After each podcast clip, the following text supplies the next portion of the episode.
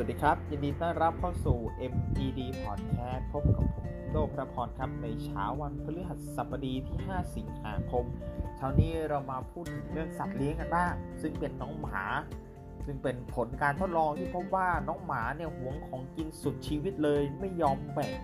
ให้คนแม้ว่าคนจะเป็นฝ่ายให้อาหารก่อน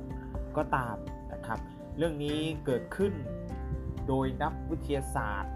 ชาวออสเตรีย ซึ่งเป็นเรื่องราวที่ตีพิมพ์ในวารสาร PLOS 1 ทำให้เกิดข้อสงสัยว่าพฤติกรรมความสัมพันธ์ระหว่าง ตัวเราเองกับน้องหมาเนี่ย จะเป็นเพียงแค่รักข้างเดียวหรือเปล่า เพราะไม่มีวี่แววว่าน้องหมาจะแบ่งปันอาหารเป็นการตอบแทนน้ำใจให้กับมนุษย์อย่างเราเลยนะครับ เรื่องนี้เป็นการศึกษาโดยนักวิจัยจิตวิทยาศาสตร์ นะครับเชิงเปรียบเทียบประจำมหาวิทยาลัยสัตวแพทยศาสตร์กรุงเวียนนาของออสเตรียเผยผลการทดลองนะครับเขาได้นำน้องหมาเนี่ยจำนวน 37 ตัว ซึ่งอยู่ตามบ้านต่างๆ ซึ่งแตกต่างสายพันธุ์กันออกไป ซึ่งเป็นการศึกษาวิจัยทดลองเป็นครั้งแรกของโลกนะครับนำหมา37ตัวเนี่ยที่มีลักษณะนิสัยใจคอต่างกันมารับ การฝึกให้รู้จักปุ่มกดอาหาร เราอาจจะเคยเห็นตามติ๊กต็อกตามคลิปต่างๆเห็นไหมที่มันอาจจะเป็นท่านน้องหมาหรือน้องแมว หรือสัตว์เลี้ยงของเราหิวเนี่ยให้มากดปุ่ม เมื่อกดปุ่มแล้วจะมีอาหารหล่นจากเครื่องนะครับเราจะฝึกลักษณะนี้นะครับ เมื่อน้องหมาเนี่ยรู้จัก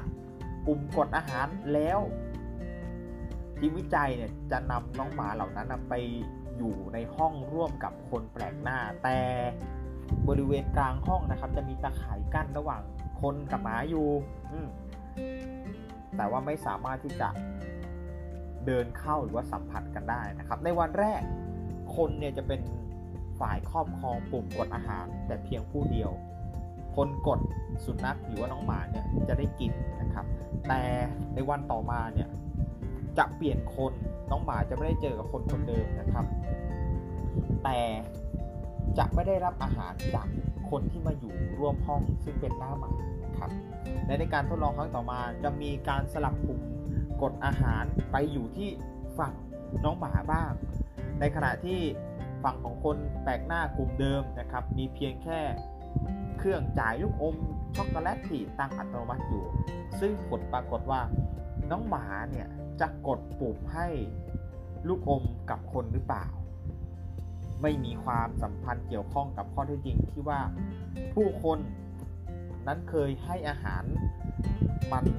มาก่อนหรือเปล่านะครับ แต่หมาไม่เลือกหรือเข้าหา หรือเมินคนกลุ่มใดกลุ่มหนึ่งเป็นพิเศษ ระหว่างที่พักเล่นหรือว่าอยู่อาศัยอย่างอิสระในห้องเดียวกันนะครับ ผลการทดลองยังมีเรื่องที่น่าประหลาดใจอีกอย่างหนึ่งครับว่า เพราะว่ามี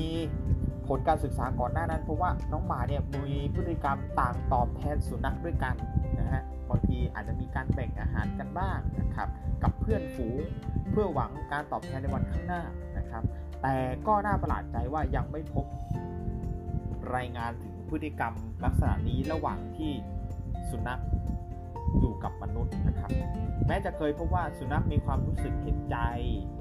สงสารจนสามารถที่จะเข้าไปช่วยเหลือคนคนหนึ่งที่ประสบภัยได้หลาย ๆ ครั้งก็ตาม อาจจะเป็นจมน้ำหรือนะครที่เราจะเห็นน้องหมากระโดดลงไปช่วยนะครับ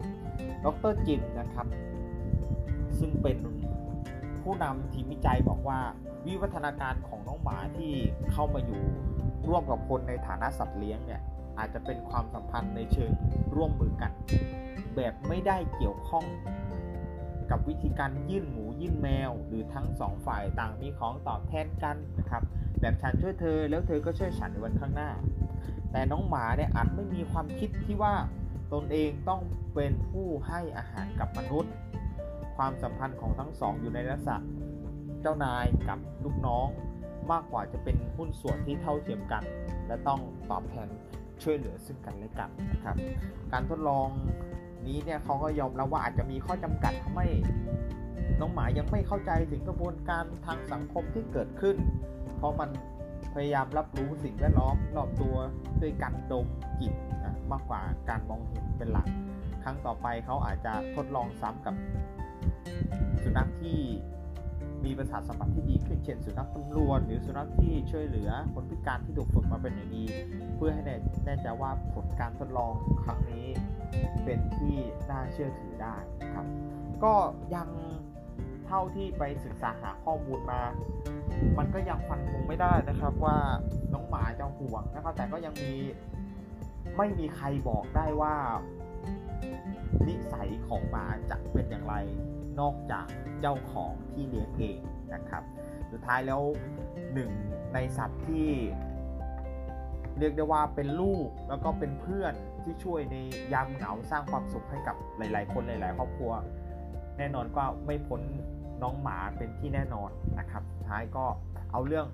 น้องหมา น้องแมวมาฝากกันถ้ามีผลงานวิจัยอัปเดตข้อมูลมากกว่านี้ เดี๋ยวจะได้มาบอกต่อเล่าสู่กันฟังครับสำหรับ MVD Podcast ในวันนี้ก็ต้องขอลาไปก่อนครับสำหรับวันนี้สวัสดีครับ